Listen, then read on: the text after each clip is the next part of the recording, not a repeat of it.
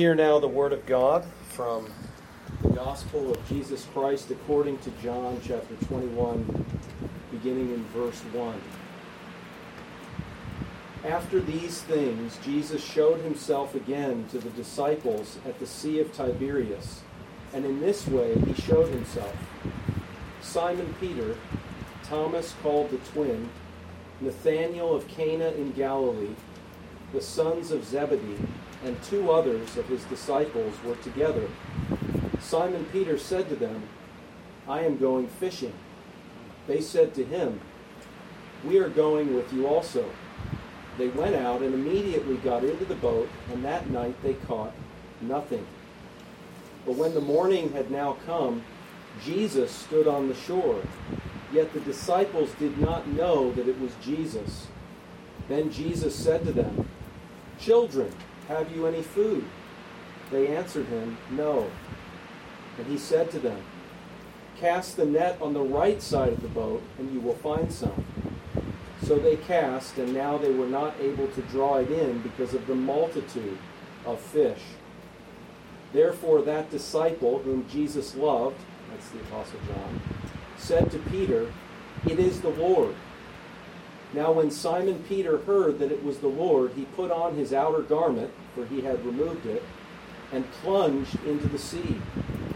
But the other disciples came in to the little boat, for they were not far from land, but about 200 cubits, dragging the net with fish.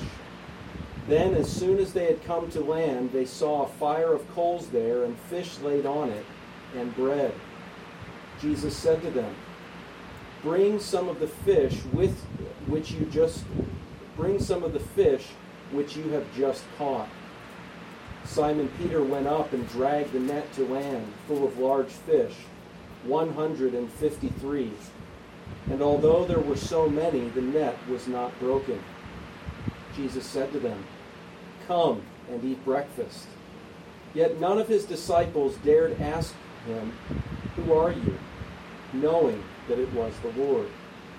Jesus then came and took the bread and gave it to them, and likewise the fish. This is now the third time Jesus showed himself to his disciples after he was raised from the dead.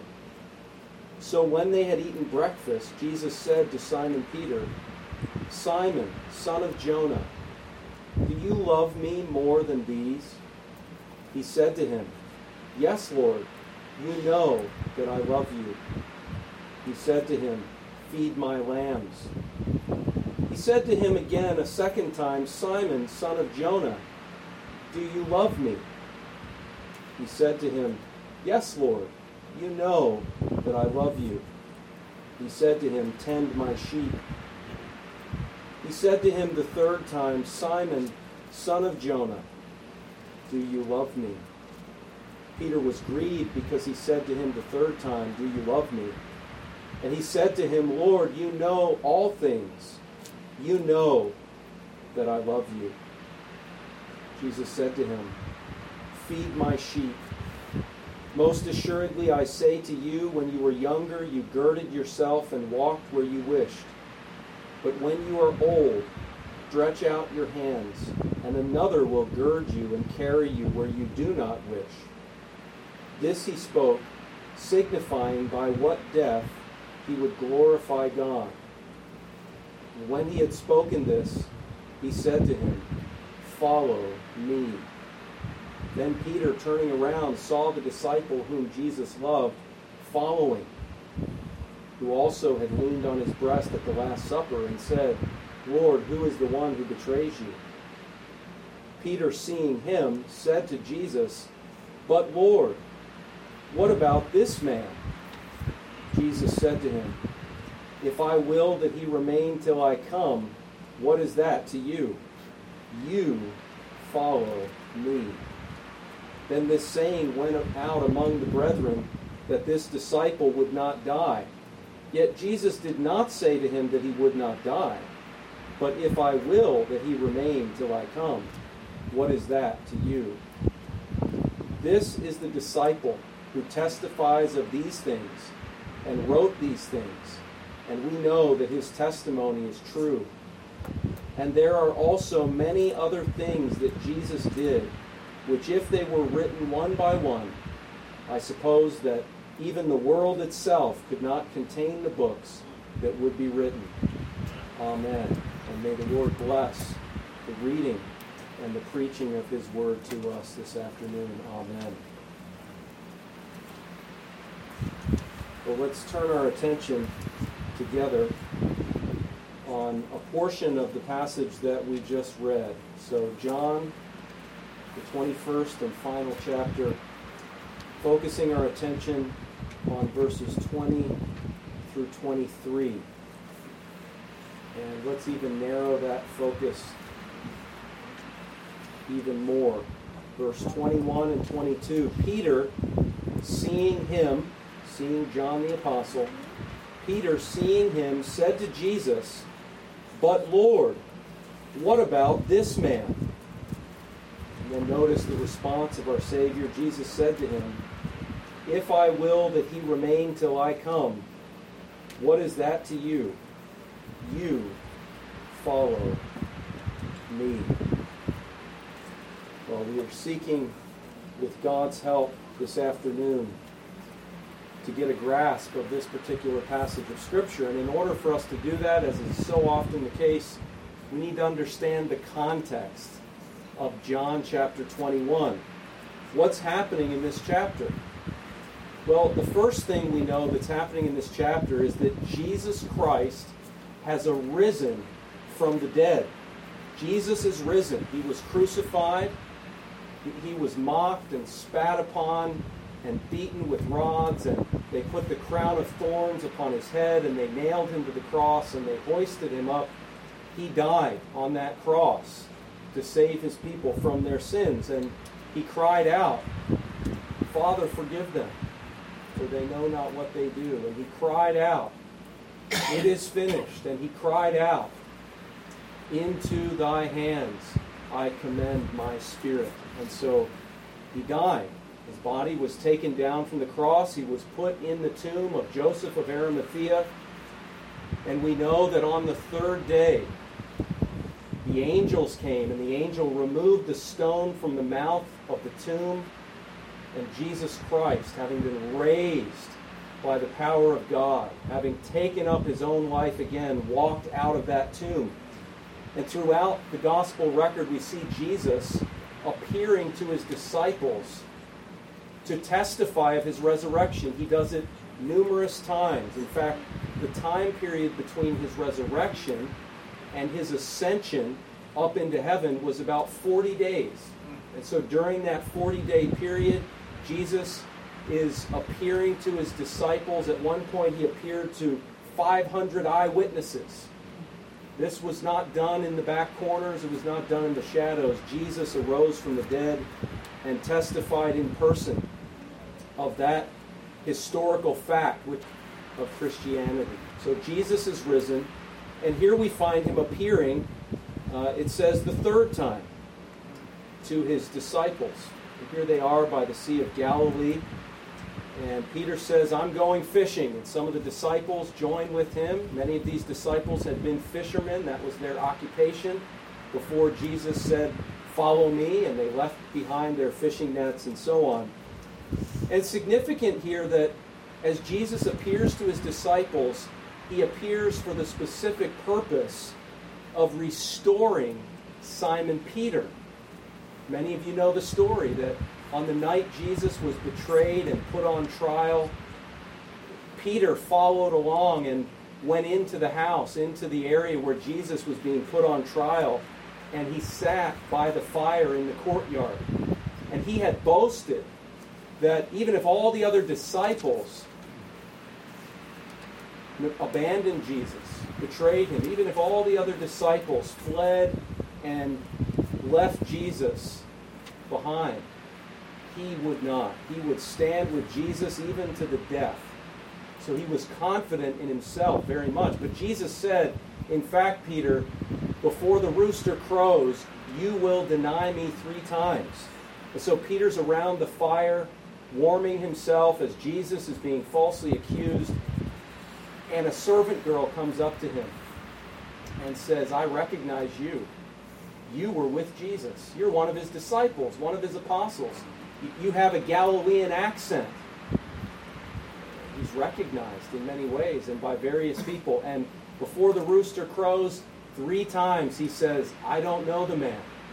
I don't even know what you're talking about. And it says that he cursed and he swore. And then Jesus looked at him, laid eyes on Peter, who had just betrayed or just had, had, just denied him three times, and the rooster crowed, and he looked at Peter, and Peter saw the eyes of the Lord Jesus Christ, whom he had denied, and he wept bitterly, and he went off into the night. And thankfully, as we saw in the Sabbath school this morning or this afternoon earlier, uh, this was sorrow unto repentance. Peter was filled with grief over his sin and he turned to the Lord in repentance. And so now Jesus is appearing to Peter in front of all the other disciples. And three times he asks Peter, Do you love me? Peter had trusted in himself. Peter had thought that he loved Jesus more than all the other disciples. Jesus confronts him and says, Peter, are you still full of pride? You still think you love me more than these other disciples? And Peter says, Yes, I love you, but he notice he doesn't say, Oh, I love you more than this person or that person. He's humbled. And more could be said about this exchange. But Peter humbles himself and says, Lord, at the end of the day, as sinful as I am, I know that you know my heart. And you know that as sinful as I am, I love you. As weak as my love is, not what it should be. Restore, feed my sheep, tend my lambs. Peter is restored not only as a disciple of Jesus Christ, but also as a, an apostle, as a minister of the gospel. He's sent back to shepherd the flock that Christ purchased with his own blood. Do you love me? That's a question that all of us need to be asking ourselves. Do we love him? Well, thirdly, by way of context, we find Jesus then not only restoring Peter, but uttering a prophecy of perseverance. Jesus says that Peter, in fact, who had denied Jesus because he was afraid that just as Jesus was put to death, perhaps Peter's thinking maybe I'm going to be put to death. So in the courtyard, he's afraid, and he, in a cowardly way, he denies Jesus. Well, Jesus now prophesies in John chapter 21 and uh, verse 18 Most assuredly, Peter, I say to you, when you were younger, you girded yourself, you put, up, put on your clothes, and you went where you wanted to go. But when you're old, you will stretch out your hands, and another will gird you and carry you where you do not wish. In other words, he's saying, Peter, you're going to be taken and put to death for my name's sake. This he spoke, John says, signifying by what death Peter would glorify God. Now, of course, there, there are many aspects of this, but think of it this way Jesus is reassuring Peter Peter, by my grace, the next time you face the threat of persecution, the next time you're threatened, Peter, by faith, by grace, you're not going to deny me. You're not going to deny me, even if it means at the cost of your very life. Your hands will be stretched out. In church history, we're told that Peter was, was crucified and he, he wanted to humble himself. He didn't want to die the same way Jesus did, so they supposedly they crucified him upside down. But the point is, Peter was going to die a martyr's death. And, and the significance is Peter now is reassured. I will persevere to the end. If you and I, if you and I came to realize that very soon a great persecution would break out in our country, and people would go around threatening to kill anyone who would name the name of Christ and try to force them and say, Deny the name of Christ or I'll blow you away. I think if, if you have an ounce of sincerity, you would admit that you would be afraid. That by God's grace, of course, you would ho- be hopeful that God would enable you to face that challenge, but in your heart of hearts, you'd be thinking, Lord, help me, I'm so weak. Well, here Peter is reassured that when he faces that temptation again, his repentance will be real and he will not compromise. He will persevere to the end, even to the death of a martyr. Well, and lastly, in terms of the context, Jesus then, having reassured Peter, as he reassures every single believer here this morning, you will persevere. The work that God has begun in your life, that true conversion that he wrought in your heart, making you a new creature, he will give you the grace to keep walking with Christ. But fourthly, he says, Follow me. You see, when God reassures you that He has you in His hand, when He reassures you, as we sang earlier, that goodness and mercy will follow you all the days of your life, and that you will dwell in the house of the Lord forever, when He reassures you that you are in His hand and no one can snatch you out of His hand, when He does that, He doesn't do it so that you can become lackadaisical and lazy and sit back and say, well, I'm guaranteed to go to heaven, so I don't really need to put much effort into my Christian life. No, no, if you're a true Christian, that assurance of perseverance to the end, that exhorts you to follow him all the more. My sheep hear my voice, Jesus says, and they follow me. And so Jesus says, Peter, you're not just the shepherd of the sheep, you're the under shepherd, and you need to follow me. Very significant that when Jesus first called Peter to be a disciple and to be an apostle, he came to the Sea of Galilee, this same sea, and he said to Peter, Follow me. And Peter followed.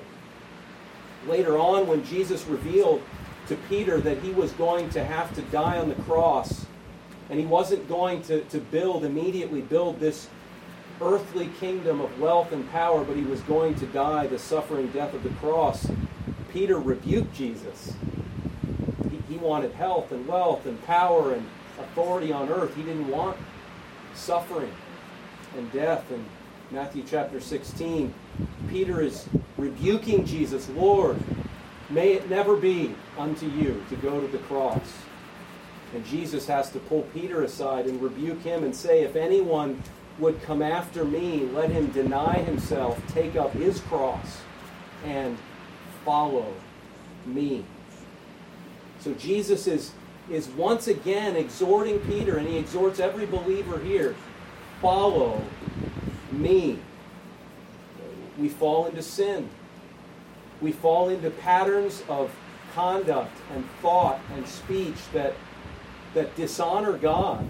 And we're called to repentance, and the Lord restores us and forgives us and sets us back on the path of the Christian life follow me. That's what he's saying to us this morning. Now, what I want us to focus on briefly is this that right after Jesus exhorts Peter to follow me, and he's essentially saying, Peter, keep your eyes on me. Remember when Peter was out trying to walk on water on the Sea of Galilee, this same Sea of Galilee, and he's walking toward Jesus on the water. What happened? He took his eyes off Jesus and he began to sink. And Jesus had to reach out his hand and save him. Peter had a tendency to look to Jesus, to follow Jesus, and then to get easily distracted by other things. And that's what happens here. Verse 20 Then Peter, turning around, see, he's following Jesus. He's got his eyes on Jesus. Perhaps there was a time in your life when the Lord converted you and you, you loved Christ and you are looking to him and you are following him, and then something else came into your life and you turned and you looked at and you got distracted. That's what happened here. He turns around, he sees the disciple whom Jesus loved, which is a nickname for John the Apostle. Notice he saw John the Apostle. So Jesus tells Peter, You're going to die for your faith at some point, and you need to follow me on that path of suffering. And then Peter sees John following as well. He sees that John also is a follower of Jesus. Verse 21 Peter, seeing John, says to Jesus this question. This is a question perhaps many of us have, have pondered or even spoken in one way or another in our lives. Perhaps the question that's running through your mind right now. But Lord, what about this man? But Lord, what about this man? Well, I just want to say four brief things about this question. First, it's a foolish question. Notice what's, what Peter's doing here. Peter's saying, okay, I'm a follower of Christ, and for me, that means, according to Jesus, that I'm going to die for the faith. I'm going to suffer. I'm going to be stretched out in some way, the text says, and I'm going to be killed. My blood is going to be shed for my faith in Christ. That is the cost of following Jesus. That is the cost of being a disciple. I must I must give up my life. I must deny myself and endure great suffering for Christ because I'm a follower. But then he says, wait, there's John. He's a follower too.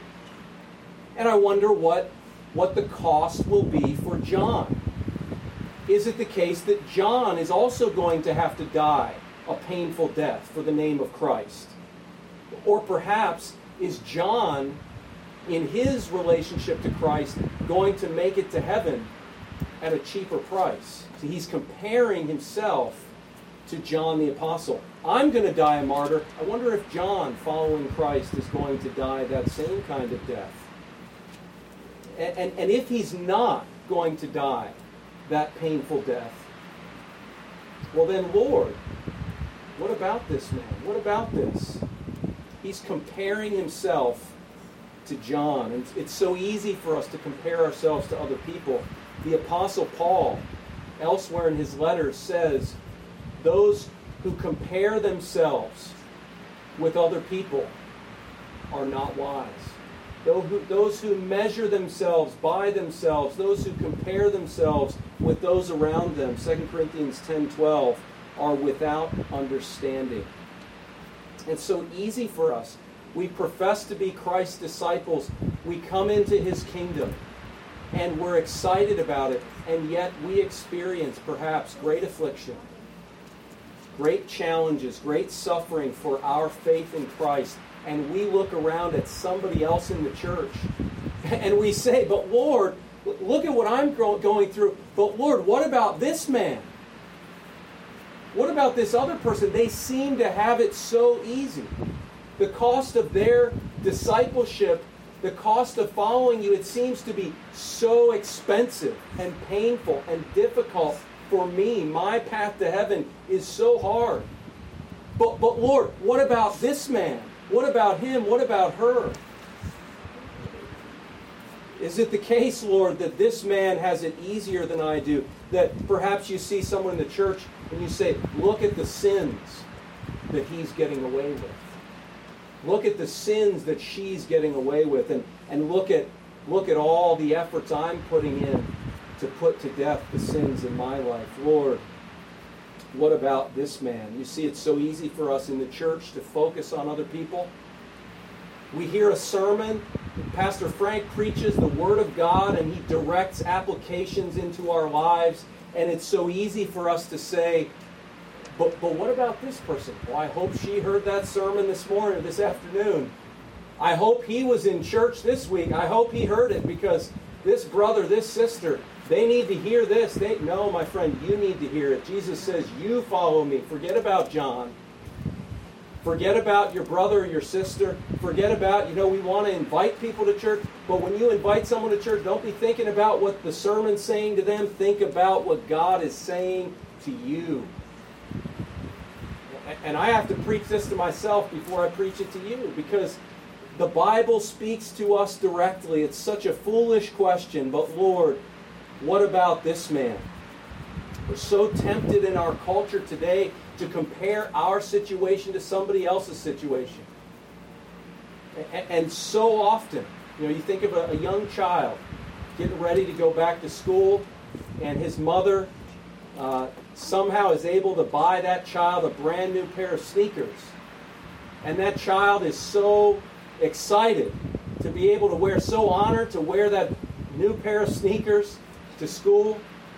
But then he gets to school with the new pair of sneakers, and he sees all his friends have new pairs of sneakers as well, and, and theirs just maybe are more expensive or more popular shoes or something. By the end of the day, and comparing something that at first he had been totally content with and excited about, and thought, what a privilege to have these shoes. By the end of the day, he comes home and he says, But mom, what about these shoes? And what about this friend? And my friends, that is the path to misery in your life. Stop comparing yourself to other people. People do this. Politicians, they want you to compare yourself to other people in society, and then the politician's going to swoop in and make your life better and make their life worse and try to even everything out. But what about this man? What about, no, don't think about that. Do you know that many of the modern conveniences we have, just the fact that we have uh, running water and a toilet that works in this building, King Solomon would have given everything to have some of these uh, modern uh, enjoyments that we have as Americans, no matter what, what, where we come from and what our background, what our situation may be. But Lord, what about this man? Forget about this man. Think about the goodness of God to you, not just now, but for all eternity. You know, there's coming a day of reckoning. Jesus will even everything out. We're told that at the last day, Jesus will come, and those who have been given one talent will be judged based on what they did with what they received. Those who received five talents or ten talents, everybody will be judged by the opportunities, the Uh, blessings, the advantages that they had in this life. And Jesus on that day, for every believer, will say, To whom much is given, much is required. And I would dare say on that day, we will not wish that we had more advantages in this life because more will be required of us. We ought to be thinking about what we do with what Jesus gives us, not about what we think we should have. And uh, that's why one of the one of the founders of the movement called communism, Karl Marx, once said that religion is the opiate the drug of the masses. He hated Christianity because Christianity made people content. It caused people to love their neighbor and be content no matter what station of life they found themselves in because they knew that in through faith in Jesus Christ they had an eternal weight of glory waiting for them and that no matter what advantages they had or had not they would be rewarded based upon how they used what they had not what they didn't have but Lord, what about this man? It's a foolish question. Secondly, it's a, a purely speculative question. It's an unnecessary question. It's an impractical question. It's just an exercise in vain curiosity. Why does Peter need to know what's going to happen to John? He doesn't. Is it necessary for Peter's Christian life to know all the details about every other situation? No, it is not necessary. And Jesus says, What is that to you? He says, Peter, I've told you what's going to happen to you because that's going to encourage your Christian life. But you don't need to know, my friends, the secret things belong to the Lord our God. He has chosen not to reveal so many things. He has chosen not to answer all of our curious questions we say, well, when Lazarus died and he was in the grave, and then Jesus raised him up from the grave four days later, where was he in between? Did, did he go to heaven? And if so, when he went to heaven, was he without sin? As we know, believers are in heaven. Then he came back to his body. Did, was he without sin the rest of his life? Well, no, he probably was a sinner. There are some tough questions out there. And so often we want to ask all these, these questions that have nothing to do with our Christian life. People ask me the question when I preach at the rescue mission, they say, uh, Who was Cain's wife? How did he find a wife? And, and I have an answer to that, but the fact is, that's not the question you need to be asking this morning. The, the disciples had irrelevant questions. For instance, they asked Jesus questions like Will there be few that are saved? Will there be few people saved and most people go to hell? Or, or Jesus doesn't answer that question. He says, You strive to enter the narrow way. that leads to life. You strive to enter. Forget about the statistics. How about you? Make sure that you have eternal life. Jesus is always turning the disciples back to the fact that true biblical doctrine is practical. We heard the scripture passage from 2 Timothy that all scripture is given by inspiration. Why did the Holy Spirit give us the Bible? Was it so that we could be thoroughly equipped as theological experts on every speculative question? No. It was to furnish us and equip us for what? Every good work. God has revealed His truth to us to set us free from sin, to live for Him, to do good works. Jesus said one time to His disciples, You know this. Blessed are you if you do it. My friend, you may not be a theological expert. Join the club. I'm not either. But the fact is this you need to use the knowledge you have to glorify God. If you know something is wrong, you know the Bible says this is wrong, you need to respond by repenting of that sin. Forget about all of the questions. Of, you know, there was one uh, person who asked St. Augustine, the great church father in the past, asked him, before God made the world, what was he doing for all that time? And St. Augustine responded directly to this student. He said, he was creating a hell for people who, who ask foolish questions like that. You see, focus on what God has called you to do. You follow me. And you'll find, my friends, that the more you do that, the, more, the less you'll be interested in all the, the controversial topics of our day. Uh, my own congregation posts my sermons on the internet, and uh, they can track how many downloads that people uh, receive, how many people download these sermons. And if I wanted to get the most downloads, what do you think I would entitle my sermon? Antichrist, or you know, all about Donald Trump, or you know, something controversial, something that's people are going to click on that. People are going to. But if I say how to improve your prayer life, or how to love people, you know, you might get a few accidental downloads. But you see, people today are not interested in the most basic question how can I have eternal life? How can I glorify God? How can I follow Christ? Instead, they're asking, but Lord, what about this man? You may be here today and you don't have eternal life. You have not yet put your trust in Christ and surrendered your life 24 7 to the Lord Jesus Christ, repenting of those sins that I know and you know and everybody knows you need to repent. You haven't done it. And, and yet you're thinking about questions like, well, there's someone out in, uh, in, East Asia or some foreign country that's never heard the gospel before I start to think about my own salvation, I want to see, I want to get an answer to the question what happens if that man out there in East Asia never hears the gospel? Does he go to heaven or hell? But Lord, what about this man? There are answers to those questions. But today I'm saying, and Jesus is saying, you follow me. You've heard the gospel. Jesus Christ died on the cross to save you from your sins, to give you a new heart and a new start and to enable you to walk in his ways and, and enter through the gates of heaven, will you follow him? It's the one thing I love about the rich young ruler.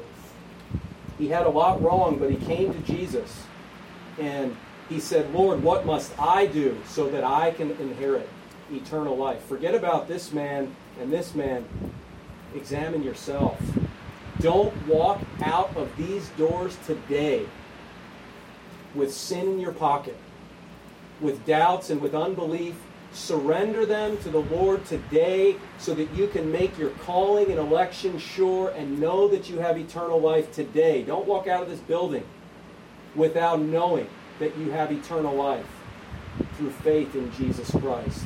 It's a speculative question, it's a distracting question, and and I don't have much more to say because I've already basically made this point, and I'm hastening to my end here. But, but it's a distracting question. Notice Jesus using that most powerful three letter word, other than I guess the word God, most powerful three letter word in the English language, you. That's what he says. He's not, he's not speaking to some hypothetical situation. He's talking to Peter and he says, You, do you love me? You follow me. Is that how you listen to sermons? Is that how you read your Bible every morning? Turning to your Bible and saying, Lord, speak to me so that I can believe, so that I can obey. Do you love me? Will you follow me? When you go on an airplane, uh, they always tell you when the flight, if you pay attention, I often am daydreaming or something, but when the flight attendant is telling you how to use all these contraptions to, to protect you um, in case the, the plane has an emergency landing, they always say this about the oxygen mask. They say, secure your own mask before assisting others. Before you concern yourself with, with all the problems in this world and all the people in your life that, that need have another thing coming and need, you know, are you saved? Are you repenting? Are you walking with Christ? Well, finally, it's an irrelevant question. It's an irreverent, excuse me, an irreverent question. Jesus points this out. He says, Peter, um, stay in your lane, Peter. Stay in your lane. This is none of your business. What is it to you if I choose to, to cause John to, to be elected mayor? What is it to you, John, no matter what my plan is, or, or Peter, no matter what my plan is for John? That's my plan and that's my business. My friends, we ought never to question God's plan. If we look at the world and we say things are unfair, we look at the church and we see other people seeming to have a better situation than we have, we need to trust that God knows what He's doing. That Jesus is working these things together for good. You say, but Jesus keeps putting weight on my shoulders. There's burdens that I'm facing that nobody else is facing that's around me. And to that I say, there's a promise in the Word of God. He will not put more on your shoulders than you can bear. And if He's put more weight on the barbell, well, that's because He believes that by His grace you will, you will strengthen those spiritual muscles. And by His grace, through suffering, you will conquer. You will be more than a conqueror through him who loved you, and it will make the joys of heaven all that much sweeter. It's irreverent for Peter to say, Lord, what about this man? Lord, what are you doing here so that I can evaluate whether I think you're being fair, whether I think your plan is right? My friends, the Bible teaches that God is sovereign over every detail of your life. He knows best rather than fight against him and complain and murmur against him, I would urge you this morning to simply surrender yourself into the hands of your faithful Creator. That's what Peter writes later in one of his letters. Don't be irreverent. Submit to the sovereignty of God. And Jesus, in closing, says to you, Follow me. Follow me. What does that mean for you this, this afternoon? What does it mean to follow him? Well, when, when Jesus came to Matthew, the tax collector who was living a life of sin, he said, Matthew, follow me. Follow me. What did Matthew do? When Jesus commanded him to follow me, what did he do? He went and what did he do? Did he did he take his tax business with him, his dishonesty, his sin, no. his immoral lifestyle? Did he do that? No. He left it behind. And I am calling you in the name of Jesus Christ here today. If there is something in your life that you know, you know the scriptures, you know this thing in your life is something that Jesus wants you to leave behind. It's something that's inconsistent with his work in your life, something that dishonors him, something that you know you know, if you read through this book, you'd feel convicted. I need to get rid of this. I need to take certain steps of action in obedience to Jesus Christ. And He's saying, Come on, follow me. I will help you. I will lead and guide you every step of the way. Do not fear, but repent, turn away from that sin, you will never miss it. It will be in the rearview mirror. You will, ne- you, you will not look back with regret every time I've forsaken a sin, my friends. Perhaps I've been afraid, oh, I'm going to miss. Nope. In the rearview mirror, full speed ahead.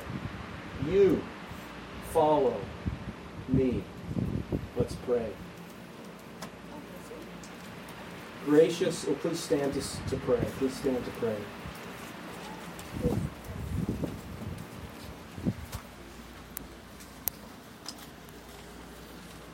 Gracious Heavenly Father, we thank you that though we do at times, and some of us more than others, experience affliction and pain and suffering in this life, and there are many unpleasant things that you have chosen to bring in our lives, and perhaps we don't have all the answers to why you've done it. But we know that you work all things together for the good of those who love you and who are called according to your purpose. O oh Lord, enable us from the heart to love you. You know all things, Lord Jesus. You know that we love you. We pray that we would be called according to your purpose here this morning to forsake our sins, to exchange what is sinful and destructive for that which gives us an eternal weight of glory, that heavenly city that we await, when we, having seen through a glass darkly, will one day open our eyes in heaven and see our Lord Jesus Christ face to face. We pray, Jesus, help us, enable us, give us a heart to follow you in, in your name.